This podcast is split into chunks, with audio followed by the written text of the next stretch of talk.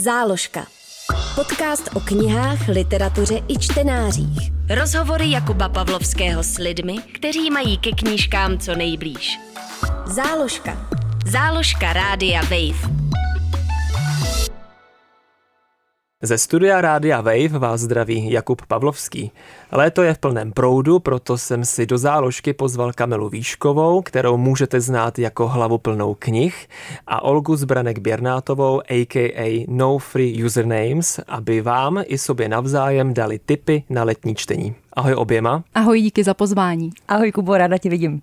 Obě dvě se několik let pohybujete eh, kolem knih nebo doslova v knihách, ať už hodně čtete jako Kamila, nebo i knihy sami píšete jako Ola. Ehm, věděli jste od jak živa, že se vydáte právě touhle cestou, knižní cestou? Hele, já si pamatuju, když jsem byla malá, takže jsem eh, jezdila od jak živa s rodičema na Šumavu. A hrozně jsem přemýšlela o tom, jaký by to bylo, eh, prostě, nebo jaká by mohla být práce, kterou bych mohla dělat z té Šumavy. A říkala jsem si, no tak to bych mohla být třeba spisovatelka, že jo, ty mm-hmm. píšou prostě doma. No a která knížky nepíšu, ale tohle to byl takový první moment, kdy jsem si říkala, hele, tohle by mohla být cesta, jak pracovat na dálku. No a já čtu o čtyř let, naučila jsem se číst sama, takže uh, mám třeba hrozně hezký vzpomínky vzpomínky na první třídu na základce, kdy ostatní se tam učili, že jo, to máma mele maso a já jsem mohla sedět v koutku a mohla jsem si číst, takže mě to tak nějak zůstalo už od toho mm-hmm. dětství. Tak to byla odpověď Kamily a teď Olo, jak ty ses dostala ke knihám a věděla jsi to dopředu? Já jsem to dopředu vůbec nevěděla. Já jsem, když jsem byla malá, tak jsem měla milion jiných zájmů. Keramiku a tancování a malovala jsem a běhala po lese a stavila bunkry a mě potom změnil život Harry Potter. Já jsem si přečetla Harry Pottera Kámen budrců, když mi bylo asi 13 nebo 12, teď si nejsem jistá. A vyrostla jsem s Harry Potterem a ten potom nasměroval celou moji kariéru, takže mm. Ten byl pro mě zásadní. To je hezká vzpomínka, spojitost a jsi mu věrná do dneška? Jsem. Mm-hmm. Pořád to miluju, je to moje nejoblíbenější série a pořád to dokola čtu. Paráda. A Kamilo, máš nějaký svůj oblíbený žánr? Přeci jen si toho přečetl už docela dost, tak jestli jsi dokázala z toho vybrat uh, to svoje, to, co máš opravdu nejraději a co tě nesklame. Asi nejvíc, když tak o tom přemýšlím, čtu současnou světovou beletry. Hodně teda teďka tím, že jsou i tak jako na vzestupu současný český autorky, tak ty mi tuhle tu odpověď trošku narušujou. Ale myslím si, že když bych to sečetla, tak pořád zůstanu u té současné světové literatury. Mm-hmm. A Olo, ty píšeš vele úspěšné knihy, eh, jako například Navždycky nebo Jsme nevyhnutelní. Eh, jde o takzvanou chat fiction. Co to je? Chat fiction je pouze jako součástí těch knih, eh, nebo něco, z čeho ty knihy vznikly. A chat fiction eh, je vlastně jakoby útvar, který eh, je kompletně napsaný v konverzaci, kdy si mm-hmm. dva lidi nebo více lidí píše na Messengeru nebo přes SMSky nebo jakékoliv jiné zařízení. Takže v těch knížkách mám potom takhle ty čety a mezi tím je samozřejmě i běžný Klasický text. příběh. Mm-hmm. No a Kamilo, tebe neláká napsat vlastní text? Láká a už spoustu let mám i vymyšlených jako pár takových osnov, ale nikdy jsem se dál nedostala, protože já jsem v tomhle tom hrozná. Já mám spoustu mm-hmm. nápadů, mám desítky nápadů i jako z úplně jiné oblasti než knih, jako podnikatelských nápadů, ale bohužel prostě den 24 hodin, takže mm, tak možná k tomu nějaká, ještě úplně nedošlo. Možná nějaká kniha právě s touhletou tématikou, ale to nevím, jestli by bylo tak, um, já nevím, zajímavý, čtenářsky vzrušující um, podnikatelka, um, která nevím, co by dělala, třeba vraždila, protože se dostaneme i ke knihám, ke knihám detektivním. No vidíš, tak to mám další námět. ano, vraždící podnikatelka, výborně. A ještě se zamyslete, prosím, o jaké knize dokážete říct, že je dobrá, co musí splňovat podle vás? Jestli to je třeba žánrem a pak i, dejme tomu, oblíbeným autorem, No to určitě, protože si vybírám knížky v žánru, který mám nejoblíbenější, autory, které mám ráda. Uh-huh. A ten ale... žánr je jaký? To jsme u tebe nezmínili. Já čtu Young Adult hlavně. Uh-huh. Já se tím profesně zabývám už vlastně, já ani nechci říct kolik let, ale hodně. a, od takže, dob Harryho Pottera možná. Víceméně, no, nebo takhle, od dob, kdy vyšlo, vyšel první díl Stvívání. Od té doby čtu a záhy jsem se velice rychle profesně začala zabývat Young Adult. Takže to je pro mě určitě rozhodující. Mm, tak ale tohle cestou, tak jaká kniha právě z, ze žánru Young Adult pro tebe splňuje ty kvality? Jako konkrétní typ, myslíš? Spíš Nebo všeobecně, no, obecně. no, obecně. Mhm. Já si myslím, že se nedá říct, jako že musí mít tohle a tamto, takového hrdinu, takový svět.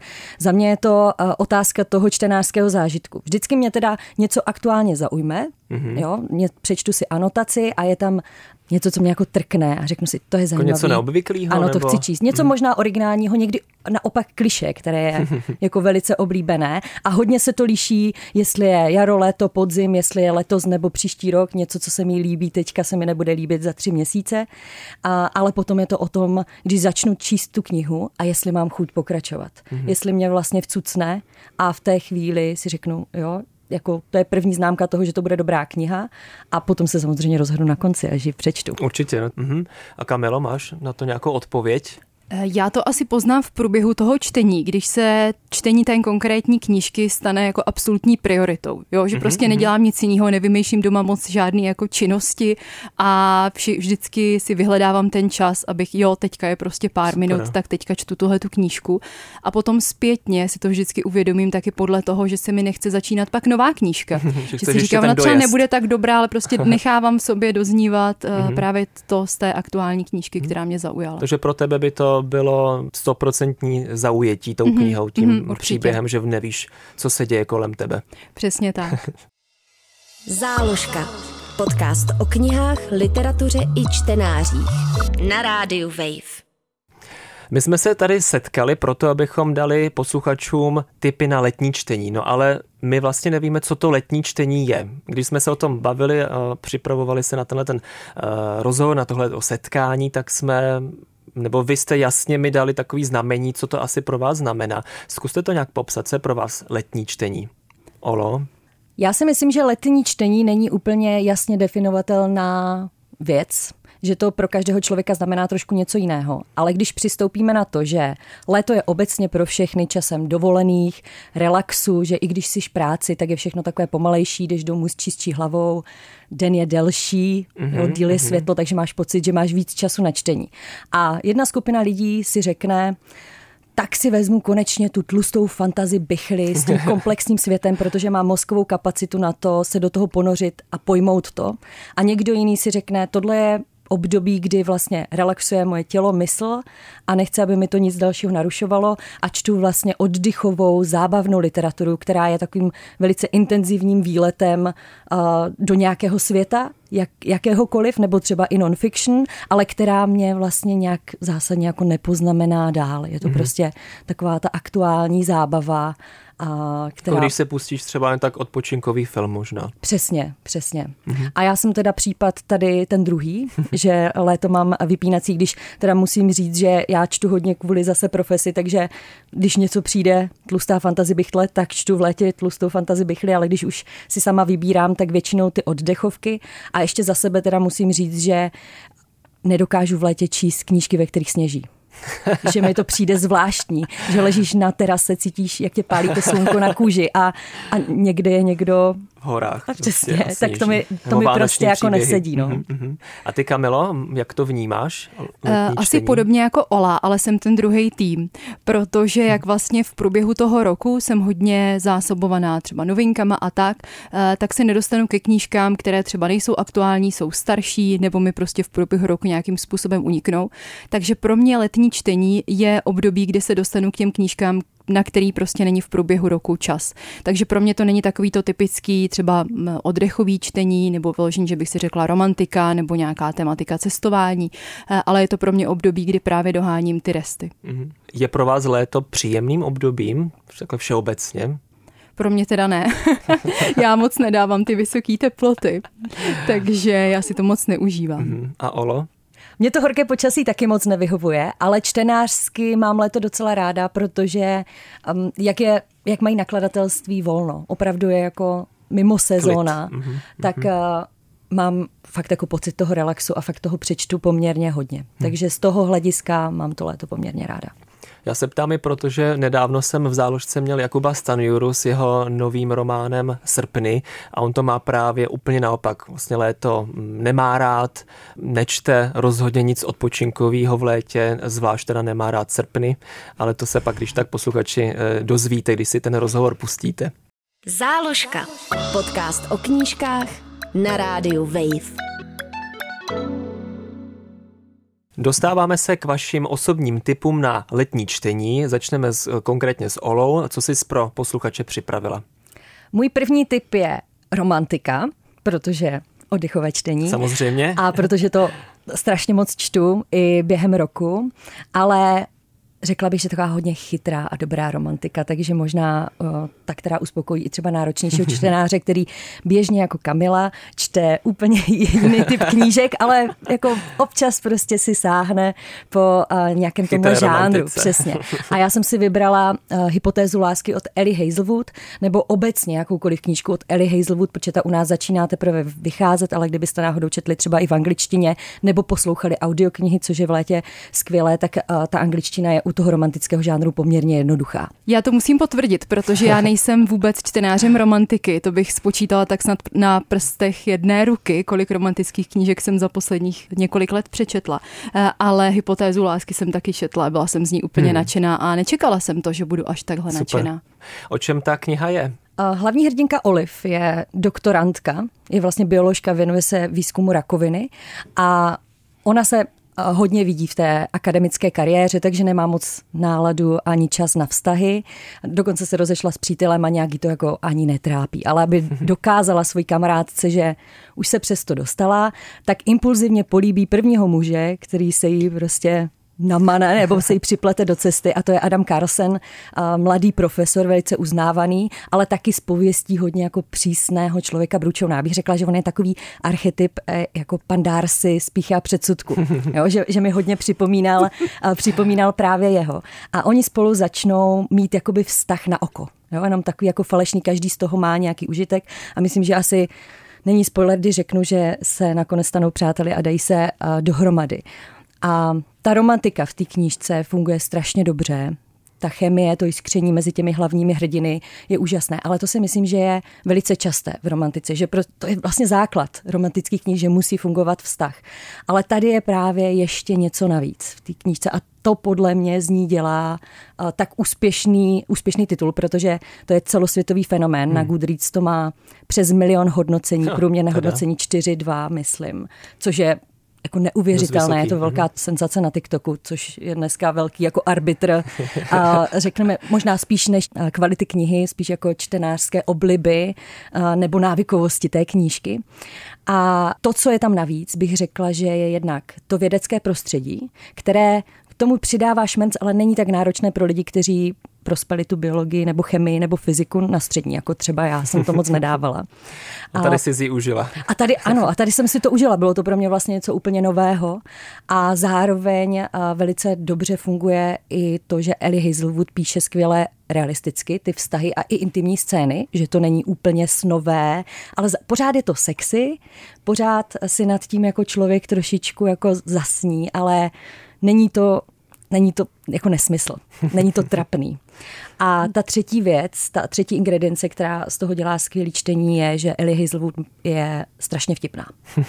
A píše skvělý dialogy, kdy si dvě postavy povídají, je to svižné, je to vypointované, je tam spoustu i nejenom situačního humoru, ale i slovního humoru a ne takového toho jako bizarní situace, haha, pobavím se, ale Jasne. opravdu jako mm-hmm. chytrýho, protože oni oba jsou, jsou chytří. fakt jako chytří. Je to takové geekovské, tam troška popkultury a to si myslím, že je je její jako velký prim, na čem ona táhne vlastně všechny svoje knihy, protože to asi můžu říct, že oni jsou vlastně ty, ty základní ingredience kvalitní jsou ve všech hmm. z nich a zatím jsem od ní v, v tom adult žánru nečetla žádnou, která by byla špatná. Všechny jsou čtyři, pět hvězdiček. Já myslím, že jsi to prodala naprosto dokonale. Kamila přikivuje, vrací se v myšlenkách eh, tady k chytrým lidem ve výzkumu a rovnou poprosím i Kamilu s jejím prvním typem. Tak já jsem si pro vás připravila tip na knížku Smrt přichází na prohlídku od Anderse de la Mot a Mance Nilsona a to je takový zvláštní žánr, který jsem si myslela, že nemůže úplně fungovat dohromady a já tomu říkám pracovně feel good detektivka. Jo, protože detektivka už jako z principu prostě stane se tam na začátku nějaká vražda, to není úplně jako feel good záležitost. Ale tady vlastně máte z celé té knížky takový hezký pocit. Jo, ono si to tak plyne a ta knížka se vlastně odehrává v Esterlenu, vlastně vlastně celá série se jmenuje Vraždy v Esterlenu, eh, což je, oni to se tomu říká švédská Provence, takže člověk má pocit, že je jakoby na té dovolený a hezký, užívá si to klidný. přesně mm-hmm. to volno a, a, a takovou tu pohodu. A do toho tam vlastně běží to vyšetřování, které v knize sledujeme a ono to skvěle funguje dohromady, což jsem si myslela, že vůbec tak nemůže být, že něco může být pohodový, eh, ale zároveň to vůbec nestrácí na tom napětí. A já vidím na obálce knihy, že to je detektivka ve stylu Agáty Christie. Ehm, můžeš k tomu něco jenom říct, jestli opravdu se podobá tomu stylu, nebo čím je to mm-hmm. podobné? Eh, na konci bych viděla trošku podobnost s Erkelem Poirot, ale nechci asi úplně prozrazovat víc, ale uh, tu podobnost vidím opravdu spíš až na konci, uh, takže bych to považovala spíš za trošku marketingový tah, jak tu knížku prodat. Uh, a ještě bych chtěla říct jednu věc. Tahle ta knížka, nebo hodně se setkávám s tím, že lidé se vyhýbají uh, severské krymy, protože často je to uh, plné krve a plné, plné násilí a na někoho to může být trošku moc.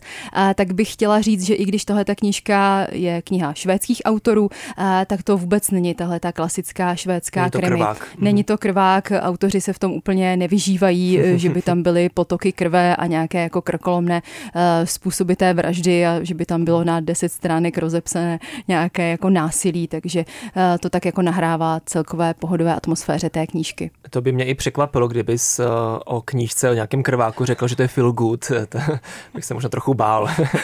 Záložka. Rozhovory Jakuba Pavlovského s lidmi, kteří mají ke knížkám co nejblíž. Na rádiu Wave. Díky za vaše první eh, tipy. Pokračujeme s Olou a jím druhým typem.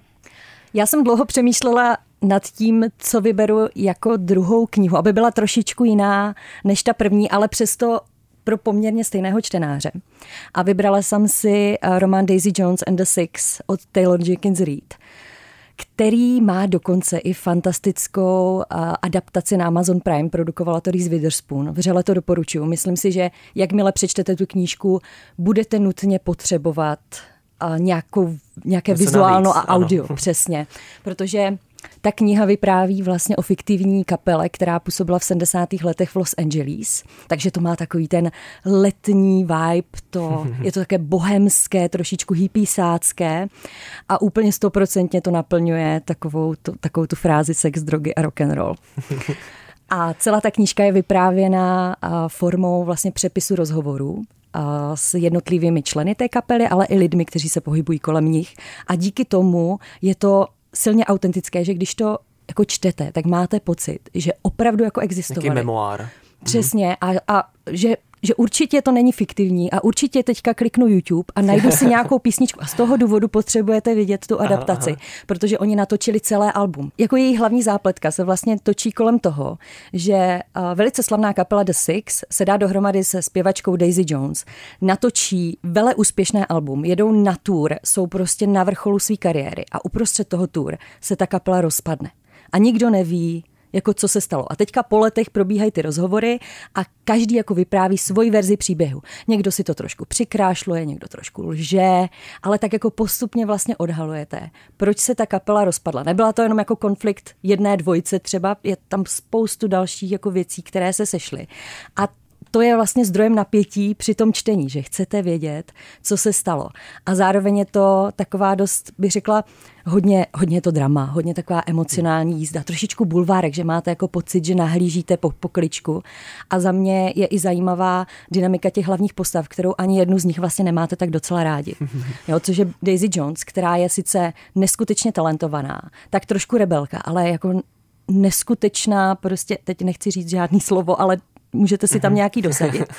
A ten Billy Dunn, který je vlastně frontmanem toho The Six, který je jako úplně totálně, bych řekla, záporná, záporná postava. A oni se vlastně nesnáší, hrozně se hádají, ale když jsou dohromady, tak je z toho obrovský jako výbuch kreativity. Ta hudba, kterou dohromady tvoří a to, jak spolu zpívají, ty show jsou, to je prostě neuvěřitelný. Hmm. A zároveň vlastně je tam samozřejmě taková ta jako romantická tenze mezi nima.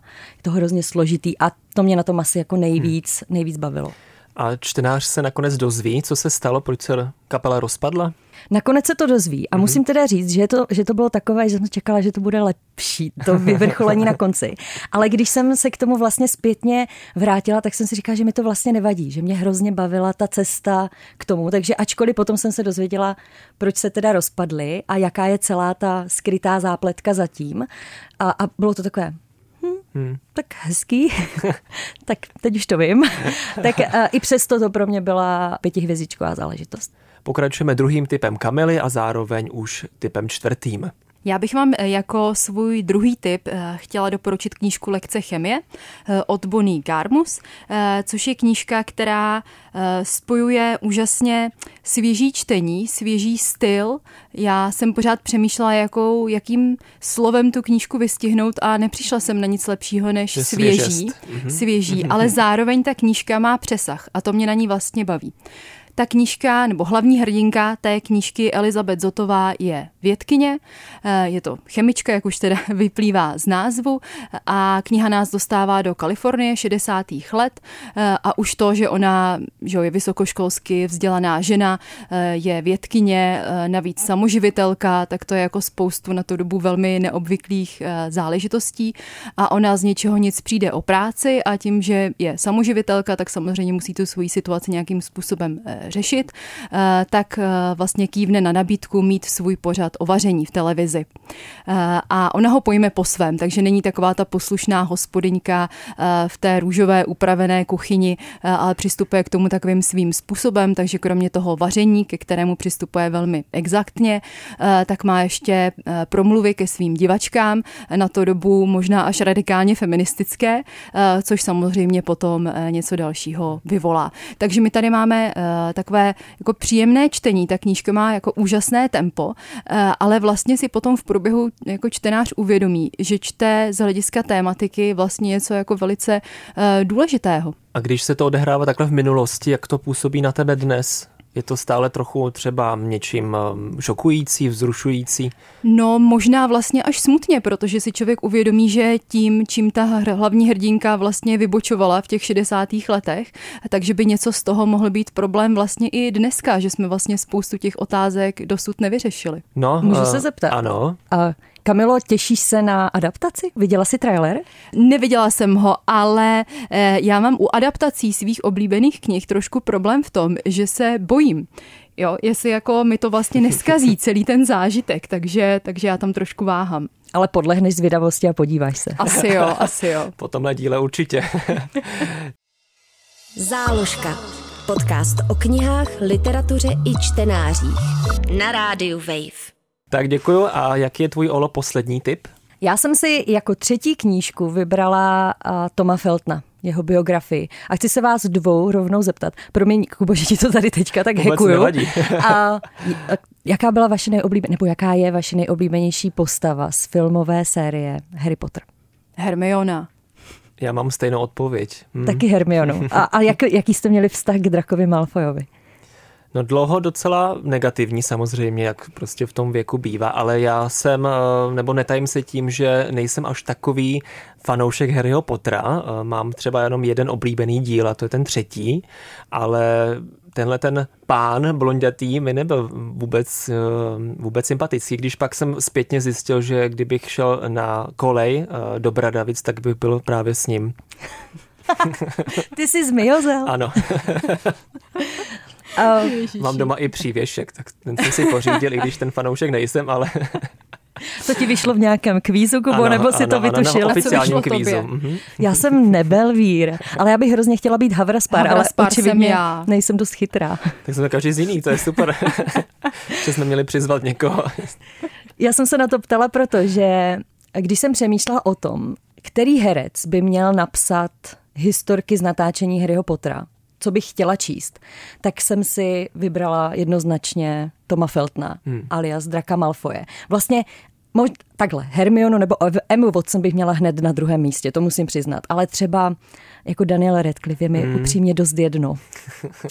Takže ne, ne že pravdu, bych... no, že to taky může být úplně ten pohled jiný, zajímavější, že když to bude vyprávět někdo, kdo není úplně ta hlavní postava, ale přeci jen tam má velkou roli. Mm-hmm. On Tom Felton totiž byl v době natáčení Harry Pottera mnohem starší než ti ostatní vlastně hrdinové. Nebylo mu 11 let, už měl před, předtím nějakou uh, i kariéru ve filmu. A vlastně když čtete jeho biografii, tak zjistíte, že on stejně jako Draco Malfoy je tak trošičku jako rošťák, takový grázlík. A, a má jako spoustu chyb a, a vypráví tam různý historky, jak vždycky kouřil s brumbálem někde za studii a podobně a byl takový jako potížista. A vlastně celá ta knížka je takovým jako souborem uh, historek, velice lehce napsaná, velice svižně. Já jsem se dost bála, když se mi to dostalo do rukou, jaké to bude. Jo, jestli to nebude taková ta, no tak tady nějaký mladý... Stojí to za to. Stojí to za to. Není to uh, teda nějaké veledílo a on vlastně nemá nějaký extrémně květnatý jazyk, nepoužívá žádné velké metafory. Je vlastně docela upřímný, uh, ale je, má obrovský dar jako vyprávění. Já jsem si při čtení té knížky připadala, jako bych seděla já s Tomem Feltnem a bandou přátel, někde prostě na terase, letní odpoledne, mám v ruce drink a on mi vypráví, jak tenkrát točili prince dvojího krve a, a Alan Rickman alias Severus Snape, který byl údajně Severusem Snapem i mimo natáčení. A velice přísně všechny varoval, že jestli mu někdo šlápne na ten plášť, takže bude prostě sle. A Tom Felton mu na ten plášť samozřejmě stoupnul. A potom uh, takhle sedíme a vyprávíme si a už začíná zapadat slunce a dostáváme se do také melancholičtější nálady a on zpívá na to, jaký byl jeho vztah s Emma Watson, což je to, co chcou všichni vědět, protože všichni ví, že Emma Watson byla zamilovaná do Toma Feltona samotná, je kolem toho spoustu jako teorií, jestli spolu byli, nebyli, nebo jsou přátelé. Takže ty už to víš. Já už to vím a ta kapitola o Emě Watson je opravdu nádherná a Emma Watson mu dokonce napsala i doslov. Hmm. Ale není to jenom o Harry Potterovi. A jak jsem říkal, on má vlastně měl kariéru i předtím. A mluví také o svém jako osobním životě, v čem jako vyrůstal. A potom ačkoliv vlastně celá ta knížka, všechny ty historky jsou takové poměrně jako lehké, pozitivní, on o nikom nemluví jako špatně, spíš je kritický vůči sobě, tak na konci ty poslední kapitoly mě až jako šokovaly, jak eh, byly jako upřímné a syrové. Jako nebylo to úplně těžký čtení, ale on se tam vlastně dostává, já to ne, nemůžu prozradit, jo, co se mu prostě přesně stalo, ale vlastně popisuje, kam směřovala potom jeho kariéra a jeho život. A já jsem si vlastně říkala, no tak jako to teda koukám, že si troufneš tohle takhle upřímně hmm. napsat. Hmm. Ale pak to dočteš a máš jako takový hmm. pozitivní pocit z toho. A to bych doporučila právě na léto, pokud mám někdo rád ty biografie a zajímá se o ty slavné osobnosti, ale zároveň to není přečtu si o Einsteinovi a podobně, ale taky nechce čte, číst o 20 leté youtuberce její prostě život. Tak myslím, že ten Tom Felton... střední cesta. Ano, Tom Felton je taková krásná střední cesta a on je neskutečný sympatiák, hodně se to propisuje do té knížky, takže mm, z toho důvodu hmm. skvělý čtení. Já musím říct, že jsi mě teda vyloženě nalákala, protože já jsem se téhle té knížce záměrně vyhýbala, protože jsem si právě říkala, jo, tady chce někdo jako speněžit svoji slávu a tak jako zrecyklovat a proto jsem pro téhle té knížce nesáhla a teď si ji snad půjdu koupit. Určitě běž, taky jsem vůči to měla velké předsudky a vím, že všichni měli takové předsudky, protože vždycky se mě kamarádky ptali, ty jsi už to četla, mám hmm. si to fakt jako přečíst, není to prostě... To často bývá no, u těchto těch slavných lidí a právě jak eh, Kamila před eh, rozhovorem říkala, že si půjde po rozhovoru koupit eh, něco za odměnu, tak možná už to je ten správný tak mám tip. tip. Záložka. Rozhovory Jakuba Pavlovského s lidmi, kteří mají ke knížkám co nejblíž na rádiu Wave. A teď nás čeká poslední tip eh, Kamily, prosím. Tak mým posledním typem je román Vraždi v Šímavě, eh, který napsal Karsten Dis. Je to vlastně první díl eh, čtyřdílné série, česky vyšly dva díly. Eh, a tady bych chtěla jenom upozornit čtenáře, že na obálce je trošku zavádějící marketingový slogan vražedně zábavný krimiromán, protože on to vůbec žádný vražedně zábavný krimiromán není. My se tam na začátku setkáváme s hlavním hrdinou, který je advokát a on je velmi vyhořelý. Dosud žil takový řekněme, klasický život, vystudoval práva, nastoupil do nějaké prestižní advokátní kanceláře, tam se stal partnerem, má ženu, dítě, byt, auto, taková klasika, eh, ale vlastně ho tenhle ten koloběh dostihl, prožívá krizi životní, krizi manželství eh, a vlastně z popudu té manželky on jde na kurz všímavosti. Všímavost je vlastně anglicky mindfulness, já jsem třeba na začátku nevěděla, co to všímavost to je, tak jenom říct, ano, pro, kontext, pro kontext, tak to je mindfulness, eh, takže on si od toho slibuje typuje, že mu to nějakým způsobem může zachránit nebo pomoct nějakým způsobem v tom manželství. No ale vlastně to odstartuje úplně místy až bizarní sled událostí, kdy tam dojde k nějakým vraždám a probíhají nám tam nějaké jako nějaké spojení s mafií, takže tam máme ty mafiány a toho hlavního hrdinu, který mezi tím tak jako se snaží vyhnout a utrpět co nejméně šrámu, ale zároveň pak zjistíme, že třeba všechny tyhle ty protikladné strany, nebo ty, ty strany, které jsou proti sobě, možná spojuje takové téma, jako je nedostatek míst ve školkách. Aha, dobře. A je to teda, tak, takže je to vražedné a není to zábavné, jak si říkala, že ten slogan je zavádějící, tak co z toho, které to slovo bys vyškrtla? Uh, vyškrtla bych krimi román, protože je to vražedně zábavné, uh, ale nemůžeme si pod tím představit jako klasický krimi román, že by se na začátku stala nějaká vražda a my máme hlavního hrdinu, který tu vraždu vyšetřuje. My tady hmm. máme spíš hlavního hrdinu, který je do toho všeho tak trošku namočený. No teda, Eh, děkujeme. Eh, já děkuji osobně za, vaše, eh, za vašich šest typů a abych i já ně, něčím přispěl, tak mám jeden tip na závěr. Trošku vám to rozbiju. Vybral jsem knihu, která je mně osobně blížší a jsou to deníky Anny Lauermanové Mikšové, což byla podle mě tu paní takhle nikdo znát nebude. Je to škoda, ona totiž měla jeden z nejslavnějších a nejdéle trvajících literárních salonů u sebe doma na Jungmanově náměstí a vyšla jí právě právě v roce 2014 um, výběr právě z těch deníků, ale nejsou to jenom deníky, je tam i hezký komentář k tomu, abychom se dostali do té doby, je to uh, do roku 1850 až do roku 1932 plus minus, kdy ona žila, měla dlouhý život, uh, zvala si domů slavná jména, uh, její nejlepší přítel byl Julius Zeyer, kamarádila se s dcerou Rígra a tak dále, opravdu jako tehdy, co my známe ze škol, všechna ta jména, tak tam v té knížce jsou. A byla zajímavá tím, že pod pseudonymem, mužským pseudonymem psala knihy, povídky a pak i další texty. A nejen v těch denících, ale i ve svých textech se věnuje feministickým tématům a nefungujícím manželstvím, protože ona sama byla, neměla úplně šťastné manželství, manžel jí bohužel i e, týral psychicky i fyzicky, takže pak od něj utekla, aby se mohla zotavit, takže to všechno se promítá do toho, do těch jejich textů. No není to teda zas tak veselé, ale já to mám rád, protože celkově literární svět mám hodně rád a rád nakukuju dovnitř, jak to funguje a něco jako literární salon za první republiky je pro mě takový jako to ono, jo, ten, ta ideální představa toho, kde bych chtěl žít a kde bych chtěl se pohybovat, takže se dostávám do těchto těch eh, prostor aspoň skrze stránky deníku už dávno mrtvých lidí. Takže je to takový bulvár pro knihomory. vlastně jo, ano, přesně, výborně. Eh, to by mohl být slogan na, na té knize. Já jsem dobrá ve vymýšlení marketingových sloganů na knížky, které někdy sedí a některé plně ne. tak tady to myslím, že by bylo eh, ideální. Napíšu ještě do nakladatelství, aby to případně v druhém vydání doplnili. Moc děkuji oběma, že jste přišli a že jste nám a posluchačům dali eh, vaše tipy. Léto je teda, jak jsem říkal v úvodu, v plném proudu kupte si, půjčte si knihu a puste se do čtení. Děkuji Kamile a děkuji i Ole za váš čas. Mějte se krásně. Díky, já taky děkuji. Záložka. Podcast o knihách, literatuře i čtenářích. Poslouchej na wave.cz lomeno záložka, v aplikaci Můj rozhlas a v dalších podcastových aplikacích.